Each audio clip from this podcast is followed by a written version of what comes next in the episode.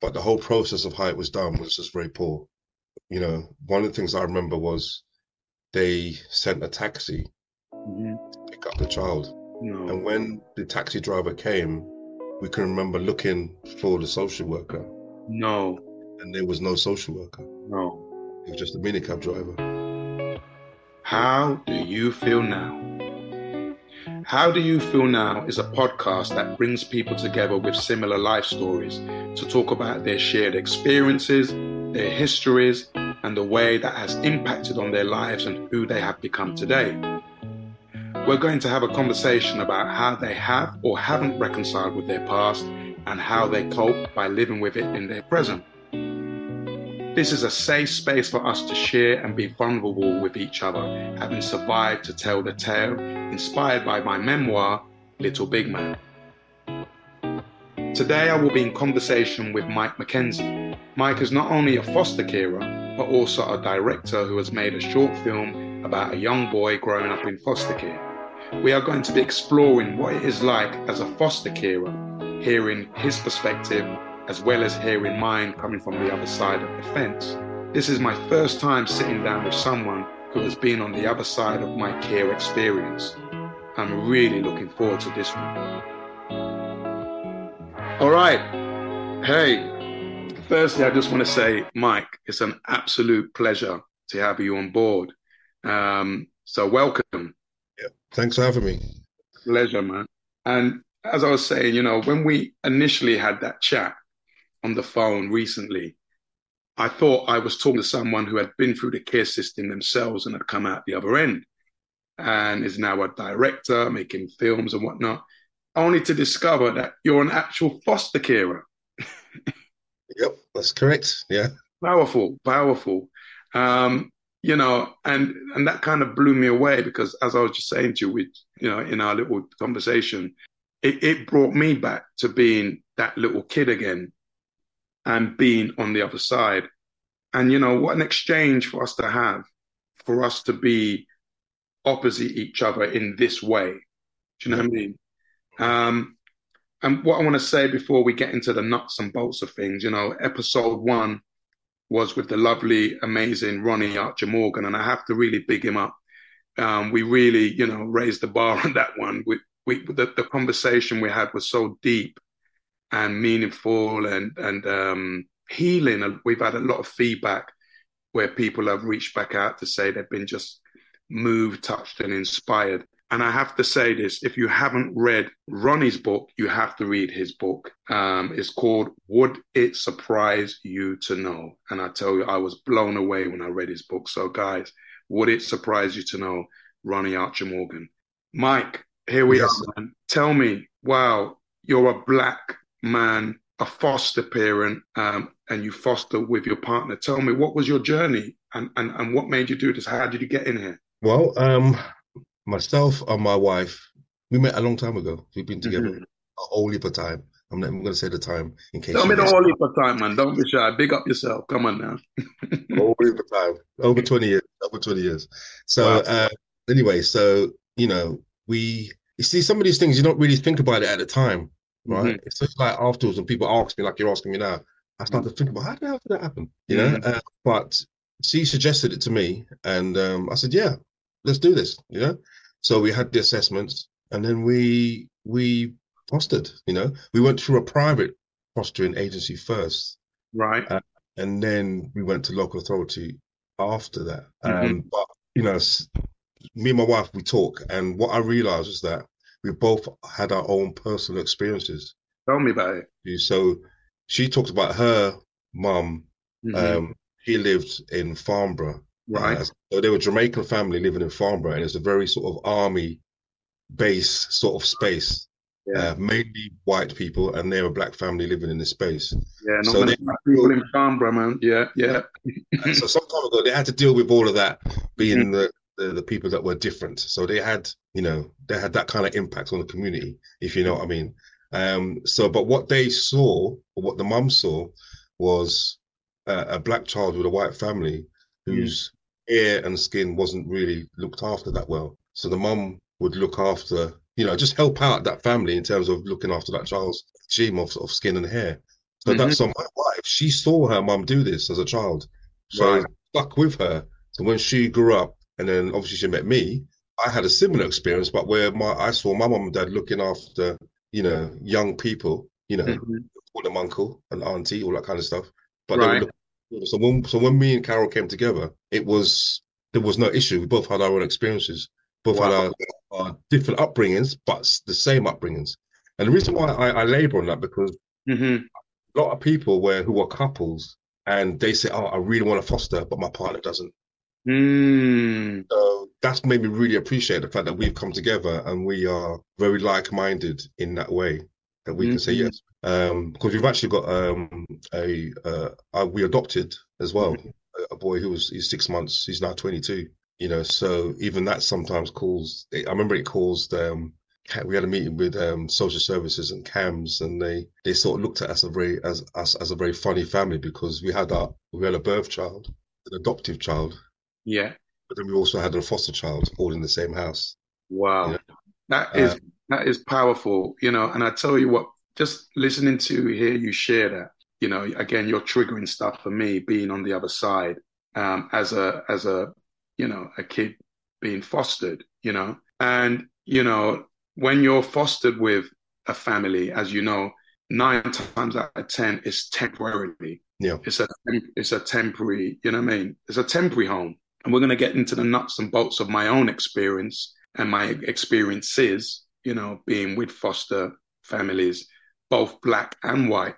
Um, and one of the questions I want to ask yourself, did you just foster black kids or did you foster white kids as well? We have done both, and I've had different. I can remember when we first had a white child. Mm-hmm. That made me nervous because I thought, wow, yeah, I, I wasn't, I wasn't sure how that was going to be, you know. right, Uh, right. Um, yeah, That's I, what I want to hear.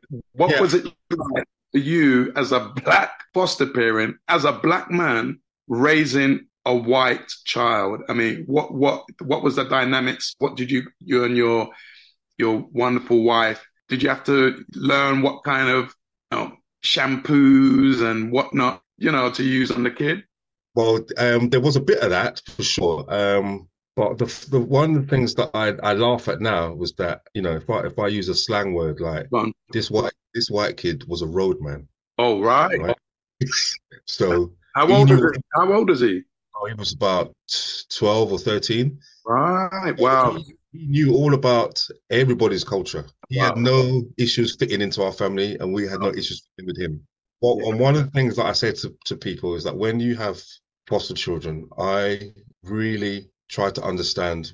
I can remember one time um, I had to get his hair cut, Mm. which I would do with any child, no matter where they're from. Right. Yeah. And I said to him, Where did you get your haircut from? Yeah. Where did you go? So I took him. I drove to the barber shop that he used to go to, that his dad took him to, and got his haircut. That was that was that was a good thing to do to do in hindsight because the, the boy was saying to me, Yeah, I want to get some lines in my hair. Yeah. Right. Yeah. I said to the I said to the barber, I said, Barber, when he used to come in for, do you used to get lines in his hair? No, his dad would never let it. I said, Well, that's he ain't getting no lines in his hair then. Don't try it, you know? So a black barber shop or a white barber shop? it's a white barber shop. Right. And what was that like then for you to be sitting in a white barber shop with white barbers and, you know, getting, you know, Um, I mean, it was fine. It was really about trying to establish. Okay, so he'd been here before, mhm, and what haircut does he normally have? I wanted to. I always tried to be respectful of, you know, what the the children's parents did. So the fact that his dad didn't allow him to have stripes in his hair, right? When the child asked me, I said, no, no. If if your dad said, you know, when he brought you here that you can't have stripes in your hair, mm. then that's not happening whilst he with me. wow. You know. Yeah, yeah. So I, you know, follow the rules as best I can. Whatever, you know, if it's not, you know, obviously it's, it's got to be. Yeah. It, it made sense because reality is sometimes if you go to school, they won't allow you to do that to you here anyway. You know what I mean? So Ironically, I wouldn't have thought of that. And I think that's and that, and then that that just shows your experience as well, you know, having been in the game for some time and knowing how to navigate a child's request. And what I'm hearing is that you've done it in a loving kind of supportive way to let them know, like, look, I'm just trying to do the right thing by you and what your parents would do by you, you know, with him being 12, you know? So it was fine, and I think also as well because my my dad was a builder and he ran a business as a builder, and mm. you know I know sometimes he was he was criticized because everybody worked in this company, black, white, Indian.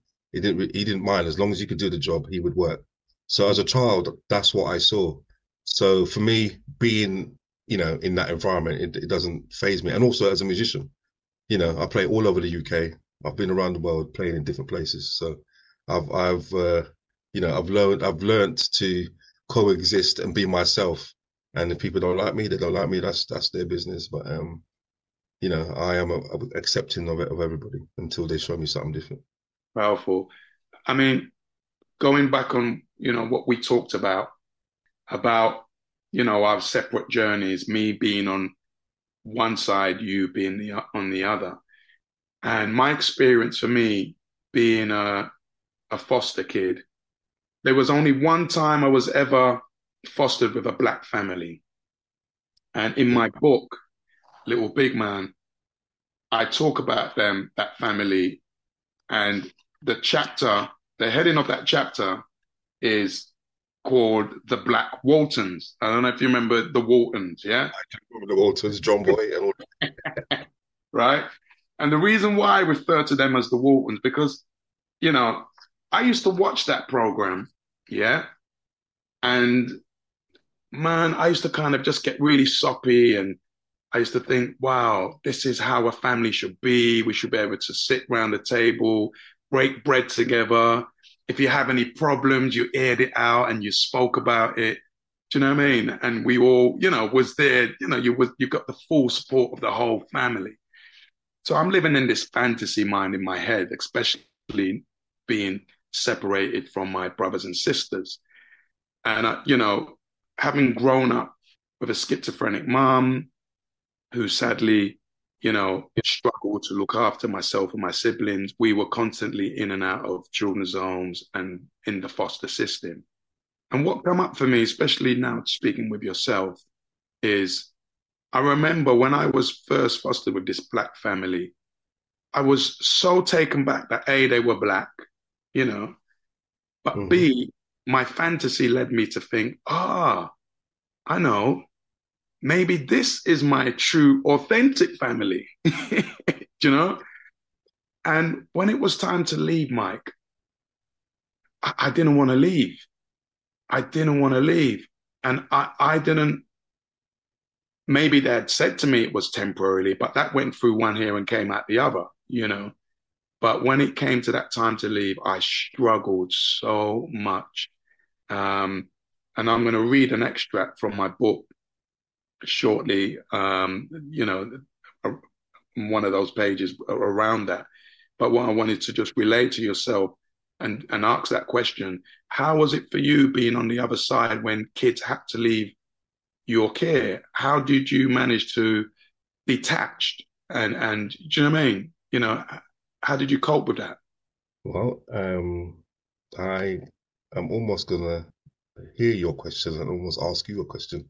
Nice. Because let me let me let me go first with how do I deal with that? Mm. Sometimes it's really hard, you know. Um, sometimes some kids that for, for whatever reason, I, I, let's say this states me, I've been able to bond with, and it's just been amazing. You know, everywhere I go, go to the park, everywhere we go, everywhere. Mm-hmm. I can take them, I'll take them on gigs. You know, if it's in the daytime, all sorts of stuff. Um, and you know, when those kids leave, I'll shed a tear. My kids will shed a tear. Everybody will be crying. My wife, you know, we will be upset. Um, um, you know, and sometimes I speak about the length of time as well.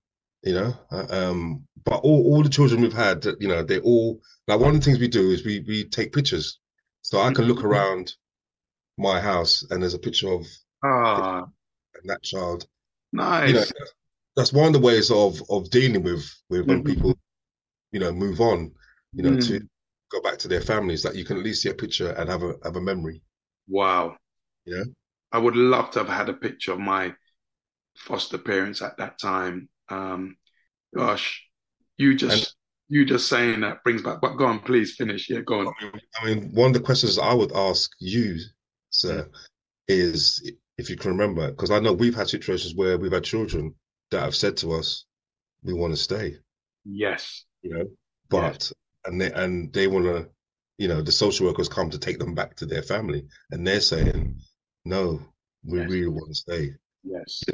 Um, Yeah. and I'm, I, I, you know, they would say they love it here. It's really nice. You know, use words like that. But I don't know for you whether you you could expand on that, how you felt, if you know, to Well- not wanna be, not, not to want to go back to your Yeah. family. I'm going to read an extract from my book that's going to answer that question, if that's okay with you. Yeah, that's fine. Um, here we go. They welcomed me with open arms and I dove in. Then I realized everything made sense. I'd been born to the wrong parents at the wrong time in the wrong place. The luck of the draw. As much as I missed Angie and Minnie and Huggy and my mum, this was it. I'd made it. This was where I was supposed to be all along. Night Ma, night Pa, night brothers and sisters. Good night, Stanley. My dream time with this family, though, was short lived. It turned out the parents weren't my mother and my father. These weren't my brothers and my sisters. I wasn't their long lost son. And when social services wanted to place me back with Martha and Ray, I had to face the truth. I begged for them to let me stay, but I was told it had always been temporary until things stabilized. The whole family stood on the doorstep to say goodbye to me. The whole family. Heartbroken, I flung my arms around the mum and the dad with my head sandwiched between them, not wanting to let go, holding on to them for dear life. The pain I felt was immense. Once again, my emotions betrayed me. Overwhelmed, I bawled my eyes out, not letting go of my grip. Alan, my social worker, sat waiting in his VW engine with the engine running. The forms were ticked. I was, I was returned. I buried that pain so deep, I can't even remember the names of any of the family members to this day. That, my friend, as I was reading it, I was trying to just not get too emotional, you know, because that brought up quite a bit for me. Because I really was so overwhelmed when it was time for me to leave. I really didn't want to go.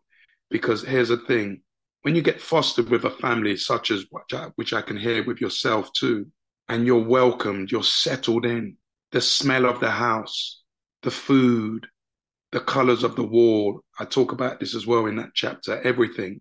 This all comes into play, you know. And as you said earlier, we were talking about it's not just the mum and dad, it was the the the, the kids, their Yeah. kids. You know, there was about four or five of them. Mhm. So it- I felt like I had all these brothers and sisters, you know what I mean? And we Yeah. played basketball, we played lots of board games, Connect Four, dominoes, cards. So it was everything, everything to me. And I did not want to leave. As you heard me say, I begged Yeah. to let me stay, you know. Yeah, so it, it is. It can be very, very tricky when you know. And one one of the things that we do as well is that we try to do endings for you know children. So if it's, if it's a you know a planned ending, Mhm. organized, like I'll you know we'll get our whole family round and, and stuff like that. I mean, we had the, the children that we had for three and a half years. We Mm. had a party for them, you know, and like my my brothers and sisters came around, my wife's brother, you know, everybody came around, grandma came around, granddad, you know what I mean? So, and I can remember this five-year-old child, right? Everybody had done a speech, and then the five-year-old child done a speech, and he we had a he pretended that it was his birthday. Oh, You know what I'm saying? He pretended that it was his birthday to to to process. You he actually said, "I know it's not my birthday, but tomorrow I'm leaving." You know what I mean? Like I still remember, remember what he said, and you know, so for me, for a five-year-old to process that, Mm. you know, it's it's um, you know, it's it's it's it was deep. It was deep, you know. Um, But uh, yeah, so you know, like I said, we've got pictures everywhere, and I think you know, we talk a lot. Even like me doing what I'm doing now. The reason, even all the other stuff I've done around fostering outside of when the children are with us, is me also processing when children leave. You know, because I've often questioned myself, Michael, why are you, why are you doing this? You know what I mean? What is what are you trying to do? You know? Mm. And um, yeah, so it's it's um, I'm always thinking about that. You know what I mean? To to keep myself motivated. And you know what? I am that five year old, you know, in that living room. You know how how powerful. You know, I want to say thank you to you as well for doing what you're doing. Um, being on the other side, it means so much to hear. You know, of course, you know what any foster parent out there, not color, no matter what color their skin is, who are who are doing right by kids is powerful, but more powerful still as a black foster carer. Because when I grew up, you know, when I was being fostered in the seventies, they weren't hardly any black families. I was so lucky to found a family that I, I did at that time, and that was in Nottingham. Um, so I can totally relate to that to that boy, you know, who had managed to switch it around in his head and gone, you know what? I know it's not my birthday, but I'm going to treat it like my birthday so he can get over the trauma himself. As you heard me talk about, I had to, you know, I had to bury my head between my foster parents. They were standing side by side, and I buried my head in between them, and I had my arms wrapped around their waist. And mm. for the life of me, I couldn't let go. And you know, as you said, you have endings for your for your kids, which I think is fantastic. And I wish I had had endings. Maybe it would have saved me a lot of unnecessary pain because you see, after that chapter, things got dark for me. Things got dark because a part of my heart just went whoosh and I closed it off because I was so, I just went cold. You know, the world went cold for me after that. Because when you're shown so much love especially from a family that you're strangers to and they welcome you in with so much love, to then leave that cocoon, to leave that pod, and your your ass is back out in the cold wind again. You know what I mean? It, it's yeah. powerful. It is is it's quite something, and I think, um, like I said, I'm always learning and experiencing things and trying to understand. Because about maybe two months ago, we had um, two young people, and they probably stayed with us for about seven days. And after five days, one of them, the older child, said he would like to stay. Mm-hmm. And I kind of blew my mind mm-hmm. a little because it was only after five days that that child said that, you know. And I thought, I said, whoa, he's he's only been here, been in that long. Yeah, you know what I mean. Yeah. And it was it was it was a bit. I mean, that was a bit mind blowing, you know. It don't after, after five days, he's asking if he could stay. Yeah, yeah, yeah, yeah, yeah. I can relate to that because, again, as I talk about in my books, up until that point, um, I was. I remember I was fostered with this. Um, you know, I have to say, lovely white family. He was a. I remember the the gentleman was a fireman, mm. and um, it was out in the sticks somewhere in in in, in London, on the suburbs. You know, and the gentleman and his wife tried to do the best they could by me and my sisters. And I remember soon as we walked into the house, the smells were different. So I didn't feel um, as much as they were trying to do their best by me, but I I resisted it. My sisters resisted it. We resisted the you know what I mean the smell, the the the, the decor. Everything was so alien, even though we had been in children's homes up until that point. But the difference is being in a children's homes where it's it's much bigger and you've got other kids running around. This was now condensed. So here we are now in a in a different cocoon and having to deal with a different culture. And I remember one time the wife broke down because she was trying to manage my sister's hair and she was struggling like how do I what do I do with this hair? She just didn't know what to do to the point she cried out of frustration. And that stayed with me, you know. Um, we got moved um, because um, um, things happened with, with some racist slurs with some of the kids, and I got, you know, I, um, the, the the the rebel in me basically just okay. went to, yeah. and we did, and then before you know it, we were moving, you know. But just going by what you said when you described that young that young man, after five days, he innately knew he wanted to stay. And I can definitely second that. The moment I walked through a door when I was fostered, I knew straight away on the first day whether I wanted to stay in this home or not. Right. Right from the get go, you know. Yeah. Do you know what I mean? And it's hard to explain. There's an energy. It's like being a dog. You know, when dogs sniff up on you and whatnot, they can sniff out who to come rest their head in their lap. And you know what I mean? Yeah, that's true, true, true. And same with little kids. They'll come into your arms if they feel safe with you, you know? So it was the same for me. And I'm sure it's the same for other foster foster kids. As soon as you walk through the door, you know. You know? Yeah. yeah. I think one one of the things I wanted to say as well, because you mentioned about, you know, us being a black family and that, is that from the out, outside when you look at us, there's no you can think, oh, that's a family. Mm. Um so going back to when we had that that white child, mm-hmm. people might look, who's that who's that man with that child? You know. But one of the things I've had to to be aware of is that, you know, black people come from all over the world. Yeah. Sometimes we would have children who are black, but a different culture. Yeah. So we've had black children who are uh, Muslim. Mm-hmm. Okay, this is the first for me. Yeah. I can I can remember going to Sainsbury's and trying to find the aisle that you know had hmm. foods that I could that I could get. You know, uh, obviously I could ask the children what they liked and they would tell me. Um, but sometimes even what they would tell me would conflict with what they're supposed to eat. You know, or what they would eat at home.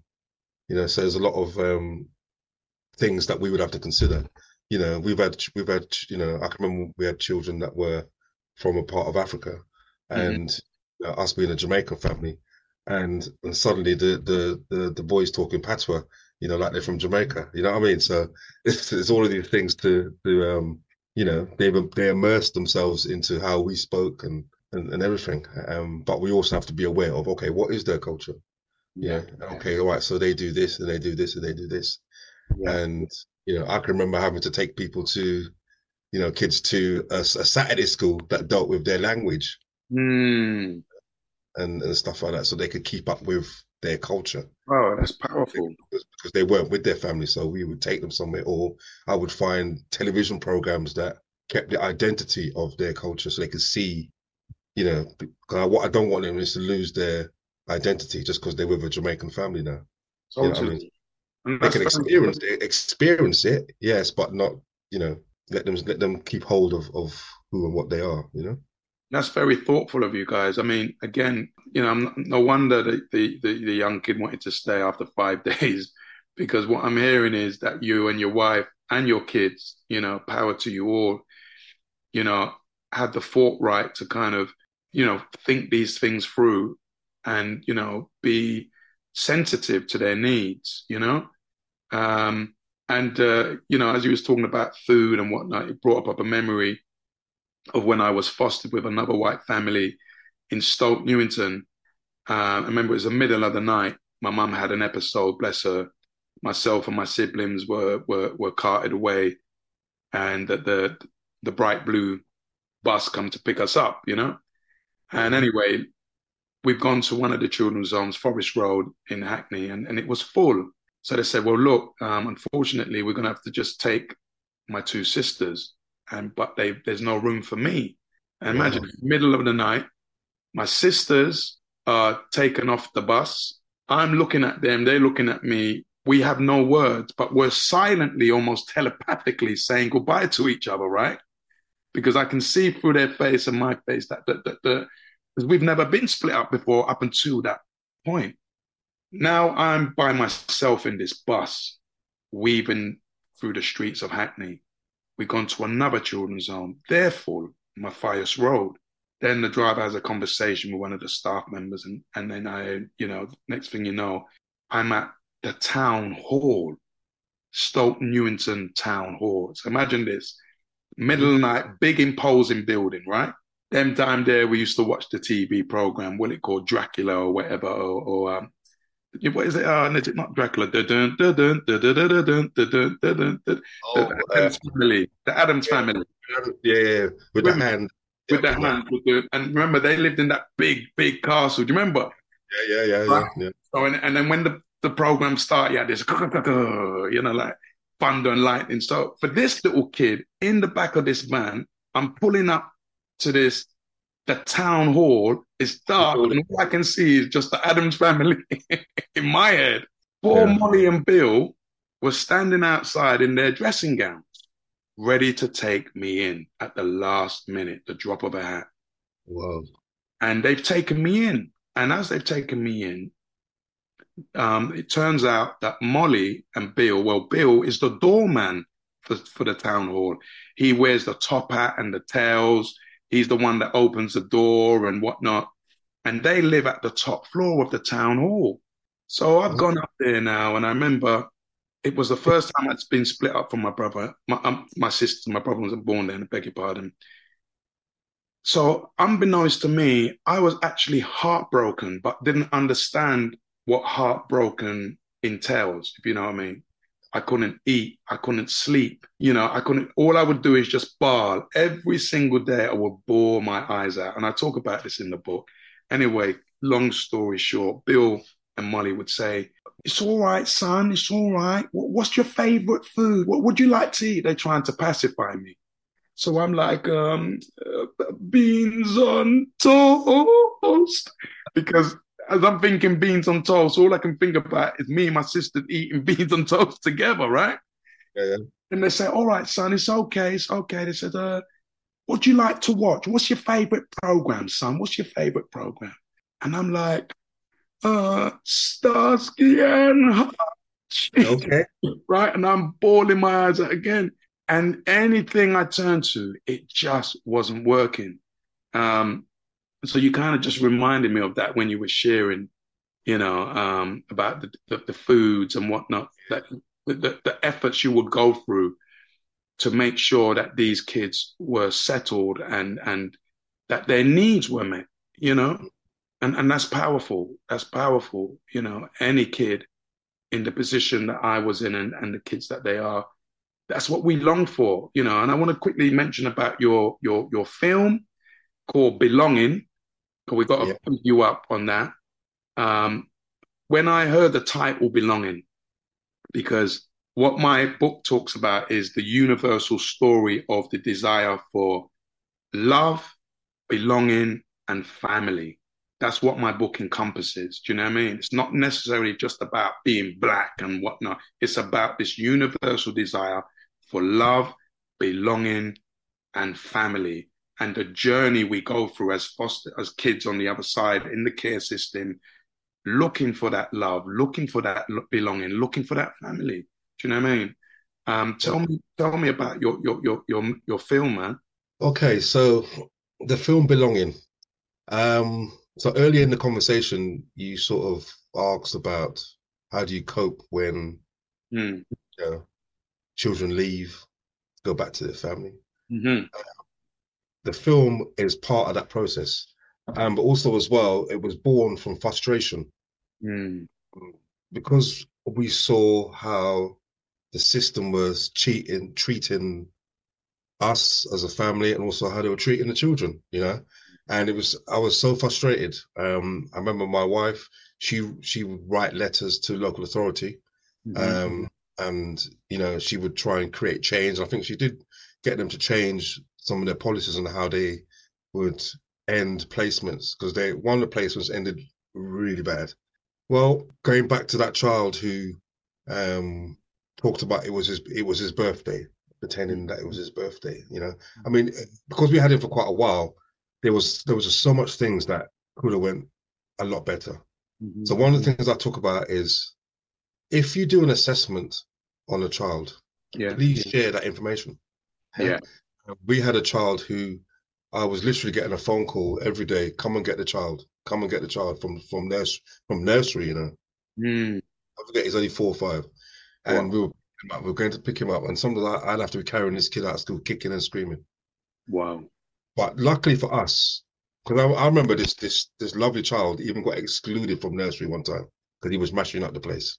Yeah, that's when I said mashing up the place. He he mashed it up. You wow. might think, how can this two foot human being mash up a place? Mm. Anyway, he had an assessment done, and then when he went to uh, nursery, luckily for us, after about three or four weeks, the head started going through all the paperwork, and she found an assessment in there which nobody had told her about. We didn't even know about it, right? Oh. And it's it outlined what the child needed. Mm. Yeah. And she implemented what the child needed, and the phone calls stopped straight away.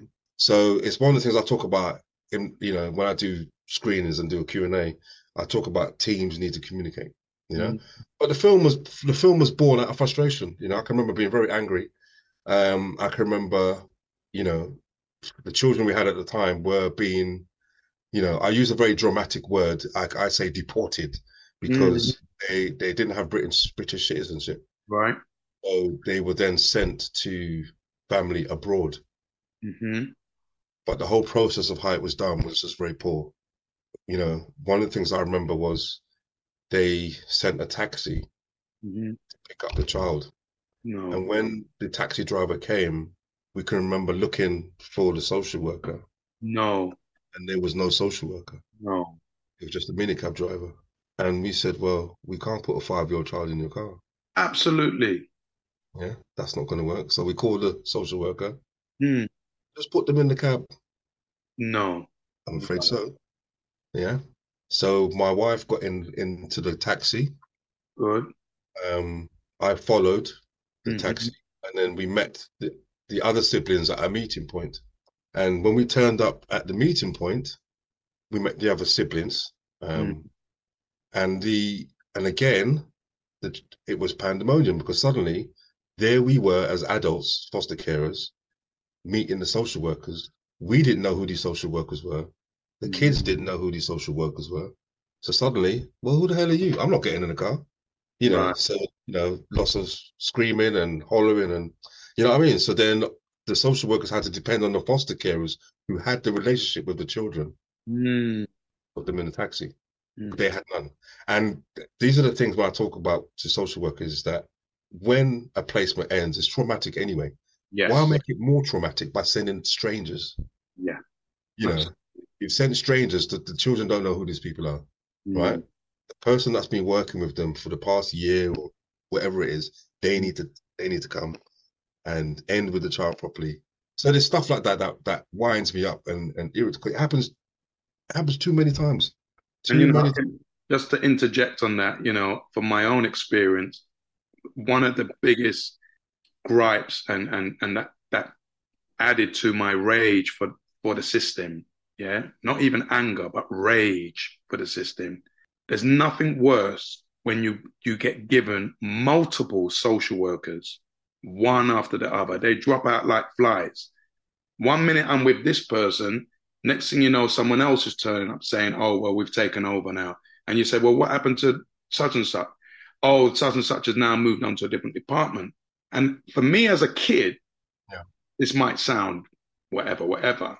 But for me as a kid, part of me is like, so what? They couldn't even come and say goodbye to me.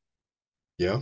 Yeah. you know I mean? That might sound a bit of fast fetch for some, but mm-hmm. being a kid on the other side, I'm like, hold on a minute, you've been seeing me for how many months or whatever it is.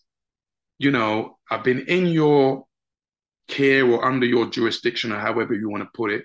And you're telling me you can just move on without feeling the need to come say to me, I'm just coming to say that we won't be working together anymore and I'll be moving on.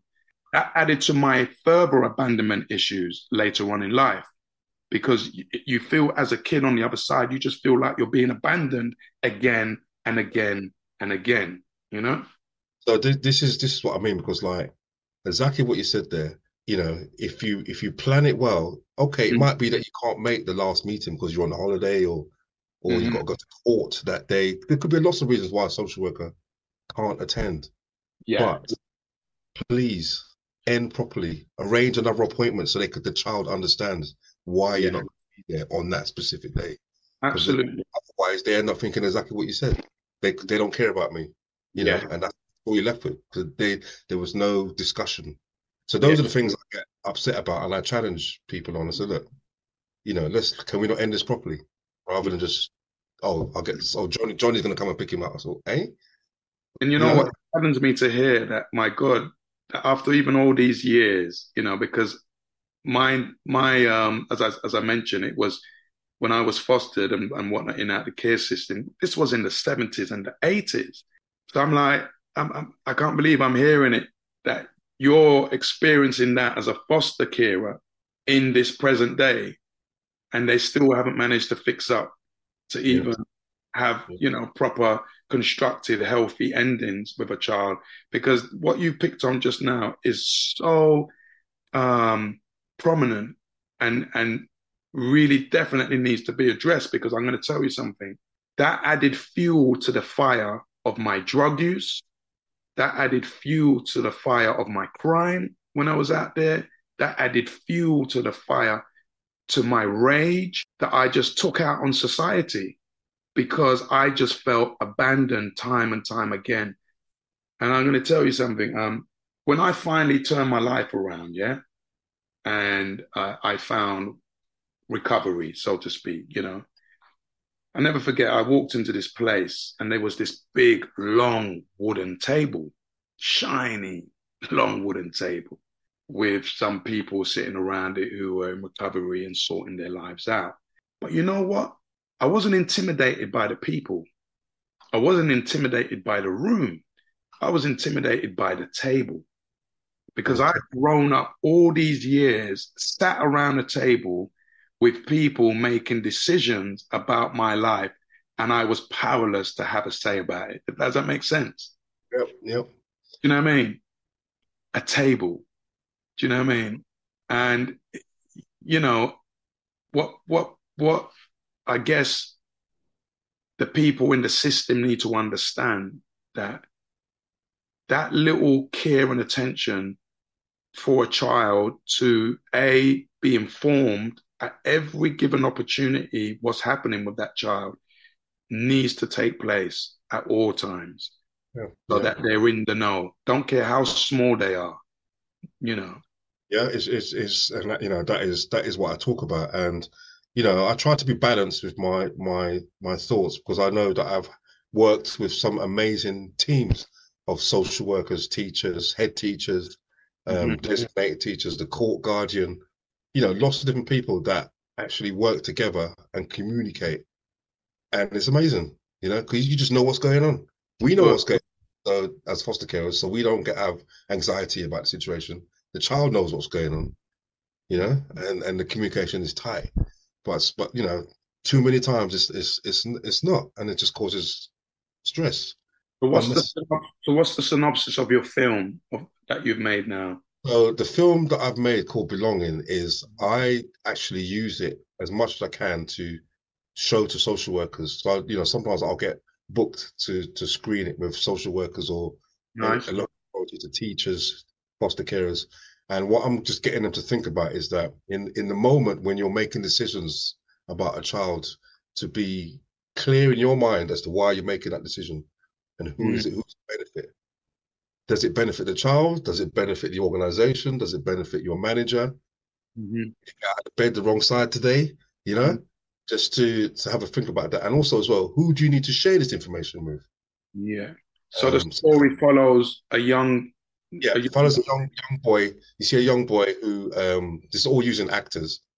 Mm-hmm. You see a young boy who you know you see him with his foster carer, you see him with his social worker, you see him at school, you see him at church, you see him in different environments. Right. You know, even religion, you know, that comes up a lot in foster care. Of course. It's it's um different people have different experiences of religion and you know how how is that catered for when you are moving around. Mm-hmm. You know? Um so that's what that's what the film sort of charts the young boy sort of communicating and you sort of see him, you know, grow and you know have a different experience. Nice. You know, so people seem to connect with it. You know, so even though I've done it from a foster carer's point of view, mm. um, you know, we've really tried to to you know get people to see it from the child's perspective.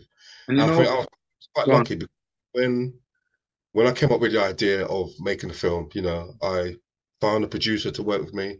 I found a script writer to mm-hmm. write me a script, you know, then got a whole camera crew, did a crowdfunding, got some money, you know, um, and because I sort of did the nuts and bolts of it over the Christmas period, I managed to, you know, I can remember my the star of the film is my nephew, you know, wow. Yeah. I was. I remember reading the script and thinking, I need a nine-year-old boy. Man, I don't know a nine-year-old boy. And I swear to God, right? The doorbell rang, and my brother and my nephew was at the door, and I'm looking at him thinking, Look at that, the universe, serendipity. Yeah, I said to him, I actually said to him, Have you ever considered acting? He goes, No, but you know, I'll give it a go. And that was it. I gave him the script, and within two weeks, he knew the script inside out. He knew it better than me. Brilliant. Brilliant. So, Brilliant. Yeah. And I, on my WhatsApp group, I was saying, Who, Has anybody got a house? Has anybody got a school that Wow. I could rent? I literally was calling in favors, you know? Um, Wow. my, nie- my niece is in the film. You know, there's, there's one of my friends' son is in the, you know, this. Well, you you know. know, as I said before, you know, as a as an actor, you know, I work as an actor. Yeah. So when you sent me the link um, for the the trailer of the film, Yeah. and one of the first things most of us actors do, we we look on the cast. We Yeah. want to know who's in the movie, man. you know, and all I can see, blah blah, McKenzie, blah blah, McKenzie, blah blah, McKenzie. So I'm like, weird. The man having whole family in this movie. Yeah, yeah, yeah, Which yeah. is fantastic, by the way. You know, and power to you that you've you you know you've managed to draw on the resources of yous and your family and giving them their, you know, letting them be a part of this. Do you know what I mean? Yeah. And I can't, you know, even like now with the Mm. screening, all that I'm doing on social media, I've got, I'm lucky, I've got my, my brother who works with me, phones me every day to ask me what we're doing next with the film. And, Mm. you know, and then I got my good friend from school, Dennis. You know, Mhm. we were in nursery together, so he's on board. You know, his daughter's on, you know, my wife, everybody's like, Yeah. you know, they they they they if I even like if I feel like you know my, my motivation is is low today, I know somebody in my circle is gonna pick me up. So Mike, please keep going. Even okay, last year, maybe two years ago, Mhm. I was talking to a friend of mine um who is care experienced, and she said to me, um, I said to her, Oh, I don't know, I think I might stop screening the film. She goes, No, don't do that. She goes, How many people are in the UK? I said, Millions. She goes, Have you all seen it? I said, No. She goes, Keep screening the film. You know, Right. you know, kind of lift up again to, you know, keep And screening. to, and I have to big you up there, Mike McKenzie. Mike McKenzie, the foster carer. Mike McKenzie, the writer, because you wrote this as well. Is that right? No, I did not know. I, I, oh, worked, I worked with a scriptwriter to. So Mike McKenzie worked with the scriptwriter to get this done, but you was proactive in getting it done, yeah? Mike McKenzie, the director, Yep. you directed this as well. And where can we find this film? Yeah, I think I don't know. I mean, there might be a point where I let the film go, but it hasn't reached yet. So I'm very protective of, of the film belonging. And basically, what I do is I organize screenings once a month. I see. That's fair enough. The next screening is on the 30th of November, next Wednesday. Where's that going to be? It'd be online. So basically, before the pandemic, I would hire cinemas, hmm show the film, and do a Q&A. So that's that's what we done. Wow. Um, and then, but probably when the pandemic came, we then went um, online, and we've been doing that sort of once a month. Uh, so after November, then I think the next one is not Christmas; it'll be in January, and I I, I invite people to be um, you know a, a guest on the show. So you you may well find you get a call to say Well, you- I'd be more than happy to be a guest, and I look forward to seeing the whole film because, um, you know, when I watched the trailer, and I'm not just saying this because you're here, you know, having a chat with me, but the first thing that jumped out to me was the perspective of the young boy, and just the trailer alone, I can see like, oh, you know, this is. I, I love watching films where it's from the child's perspective because it allows us as the adults to get in touch with their thoughts and their feelings and not assume what we think they might be feeling or, or, or going through. Do you know what I mean? yeah yeah But it made me, as I watched the trailer when we reached the end, I wanted to watch the movie. I wanted to see the whole film, you know, because I want to know what happened with this kid, do you know? Yeah. As I know, the title of my book is called Little Big Man yes and you know focusing on my early life and seeing your nephew playing that role again touched something for me as little big man back in them days. Do you know? Yeah, yeah, yeah. So No, yeah, it's, look forward to an, it. it's an important story, and what I'm also learning is that because it's online now, I I met I met somebody from Massachusetts two weeks ago. Oh, Yeah, mhm. and you know she's watched the film, and we've had a conversation.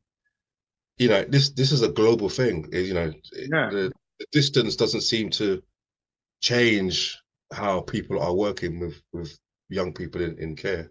Uh, Mm.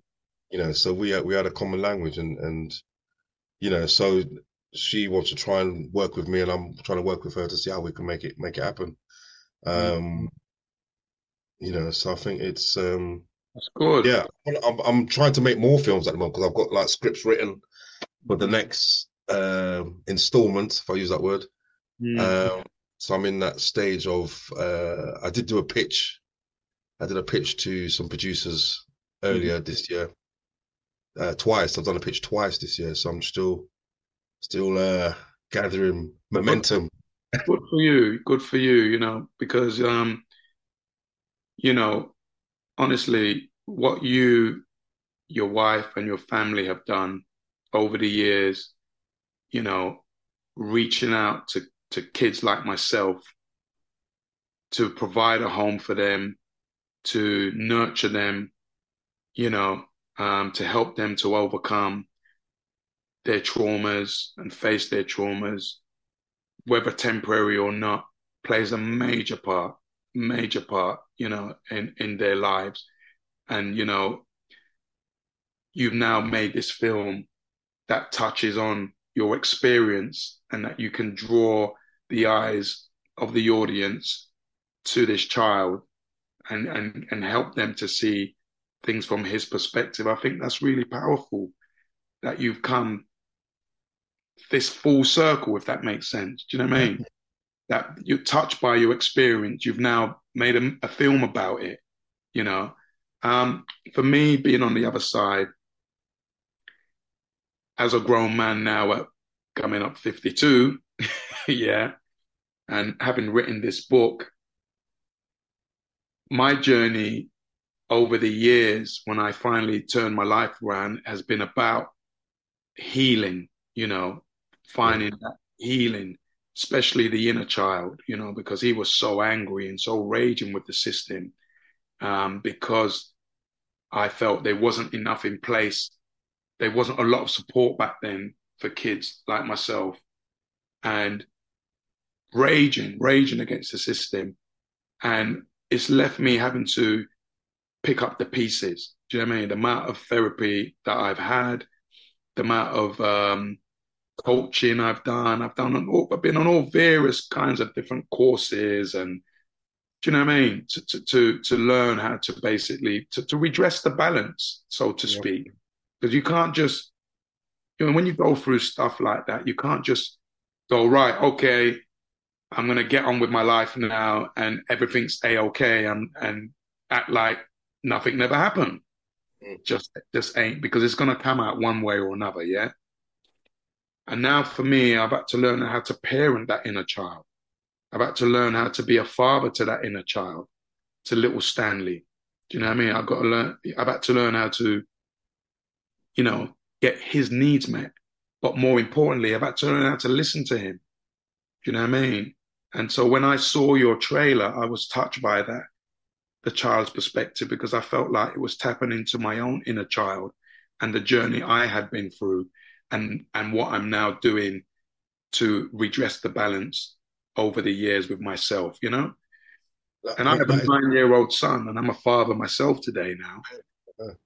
And I can, thank God, pass on to him some of the healthy stuff. Do you know what I mean?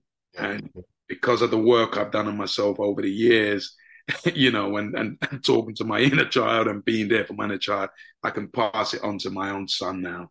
Do you know what I mean? And, and, and make sure that he doesn't have to go through any um, feelings of abandonment, feelings of um, not being able to have a voice, not being able to be heard and share what's going on for him. And we have some amazing conversations, you know, that I would have loved to have had with an adult when I was his age, you know? I think it's it's um what you talked about there in terms of healing. Mm. I think it's something that everybody should do. Yeah. Yeah. I think for myself, I I had a I had one of the jobs I did was working in a pupil referral unit. Mm. This is these are schools where children are asked to leave mainstream school, they ask them politely, please don't come back. Mhm. So I worked I worked in a school like that for 15 years.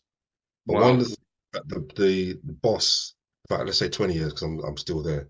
Mhm. Um, one of the things that the boss said to everybody that worked there is that you had to go and study at post grad level um, a counseling and guidance course.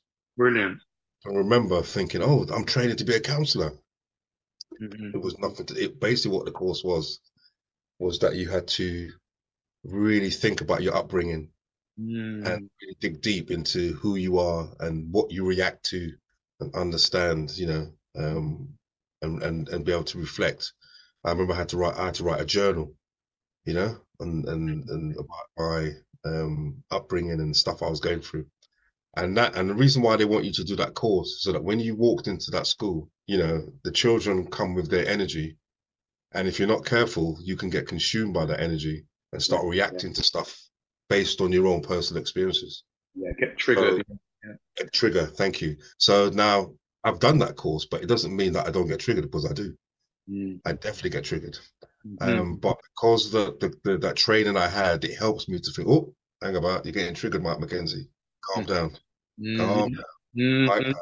What's going on here? You know what I mean? Yeah. So it's it's you know, it I sometimes I say it saved my life that job, you know. It's it's um because you know, it's I just think it's it's things were happening to me which I never understood. Because I did this course, I've started on the journey to try and understand. Okay, that's because when I used to work with my dad, we used to do this, that, and X, Y, and Z. da, da, da, da. You know, so I got a bit of an understanding, so I I can maneuver a bit better. You know, And I can and I can relate to that because um years later I ended up training as a counselor myself. Here I am now, a, uh, a, a, um, I'm a therapist, right? But I'm an addictions counselor, right? Oh. And the way that came about was um, a friend of mine was running a treatment facility within Pentonville Prison, a prison I'd been in myself, right? And I was working as an actor. They'd seen me on TV, on EastEnders. And I came home because back in them days, there was no mobile and all that. You used to come home and you press the answer machine, remember? And you go, you have 17 messages, right? And then one of the messages, because everyone's like, yeah, I see you on EastEnders. Oh my God, big up, big up. I only had a few lines, right? I played a small part, but people were like, because I'm from the manor, everyone's proud and I'm turning my life around and see me doing great things. So everyone's championing me on. And one of the messages was from a friend of mine, Flowers John, bless him.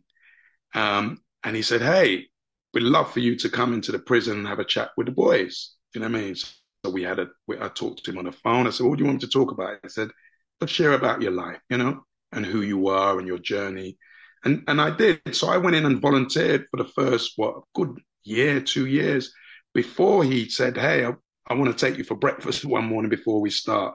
And I said, Sure. And um, went for breakfast. And he said to me, I think you make a great counselor. And I'm like, but I'm an actor. And he's like, well, we're just putting it on the table. We want to offer you a scholarship, you know. Okay. And I was like, okay. And I thought about it and I thought, you know what? What have I got to lose? I can go back to acting anytime. So I did the scholarship. And like yourself, when I went onto this um, um, this uh, addictions counseling course, right? Which basically it was psychodynamic based. Um, for those who are listening and wondering what psychodynamic, psychodynamic takes you right back to your Yeah. early years. Yeah. Um, it's a bit like the, what Freud believes, which is by going back, you can understand who you are as the person in your present day. And when I went on this course, here I am thinking I'm going to be training how to be a counselor and be there, everybody. But as you said, it was all about me. I had to get in touch with some of my darkest sides. I had to get in touch with my own journey, being especially being in the same prison that I was about to work in. So can you imagine? Yeah. Wow. And I and I was also when I was on work placement, I was in work placement in Pentonville, right? So here I am walking into this prison that I'd been in how many years ago, being given keys. Uh-huh. I've got the the officers called what what they call screws calling me sir. Some of them are recognized, right? And they, but they don't recognize me because I changed. Yeah, wow, wow. It was cathartic in many ways, but just going back to what you were saying about the work on self when you do do a, these counseling courses, it you know that's where the therapy begins because you're forced to look at yourself because you can't help others unless you've looked at your own stuff first. Yeah. You know what I mean? Each one teach one, so to speak, you know? And I had a fantastic facilitator, um, Anne, bless her. And she was a no bars held, short little woman who had trained in America and gone through, do you know what I mean? Some amazing um, training out there um, and came back and was passing it on to us. So we felt privileged and honored to have her as our facilitator. And and you know, I stayed in that arena for a few years before I decided to move back on to, to acting. But picking back up for what you said, I learned so much about self. And and I'll end on this. The journey continues. The journey continues. It's a bit like the onion layer. You know, you have this onion, right? if I peel back the skin of this onion, one thin skin at a time, it's going to take me forever before I get to the core. True. Yeah. And that's like the work we do and the work that you're talking about. It means the journey continues. We just began it, but it's, I still haven't reached my core after what being 28 years in recovery, 28 years looking at myself. And it's not about me even reaching the core. It's about the journey, you know. Mike, it Yes. has been an absolute pleasure to have you in conversation with myself. Do you know what I mean? Um, this has been phenomenal and priceless to hear you as a foster carer and, you know, for us to have this exchange. I feel like I've had a conversation with my black foster carers way back then, and I'm hearing things from their perspective. So thank you, you know? Yep, I could talk to you for a lot longer, my friend. So, you know, I think thank you for um, bringing me onto your journey. But just so you know, you are on my journey also. Thank you, brother. what I'm Thank you. Thank you, Um, brother. Thank you. And and I would say, how do you feel now? Um, I feel good. I feel energized. I think I have now uh, got another comrade, Mm. um, Yes. both of you, and um, yeah, I, like I said, I'm I'm learning all the time, and I think the, the, these are the conversations that foster carers need to have.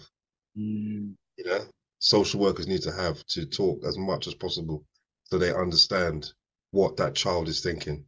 Yeah. You know, we're just we're just guessing. Yes, sometimes we're lucky enough we say the right things and the and the child will share with us how they're they're feeling. But sometimes that doesn't happen. Yeah. You know, Yeah. they're, they're they're locked into the moment of how they're feeling. You know, Mm. Powerful. just Yeah. to help understand. So I know it's definitely helping me. You know, just to just to be more more care. You know, to be pushy at the right time when I see things are not working well for the child to speak, try and speak to the right person to Yeah. open it the child. You know, so that's how I'm feeling at the moment. You know. Thank you, So, Mike. And that's a Energy, powerful, energy to keep going. Energy to keep going. You know. absolutely. You know, definitely we're going to keep in touch. I can see that 100%. Do you know what I mean? And I'm coming to the next screening. I'm going to be there. And you know what? Powerful having conversation with you about this. And honestly, nothing but an attitude of gratitude um, um, to be in your presence. And thank you for taking the time to have this conversation.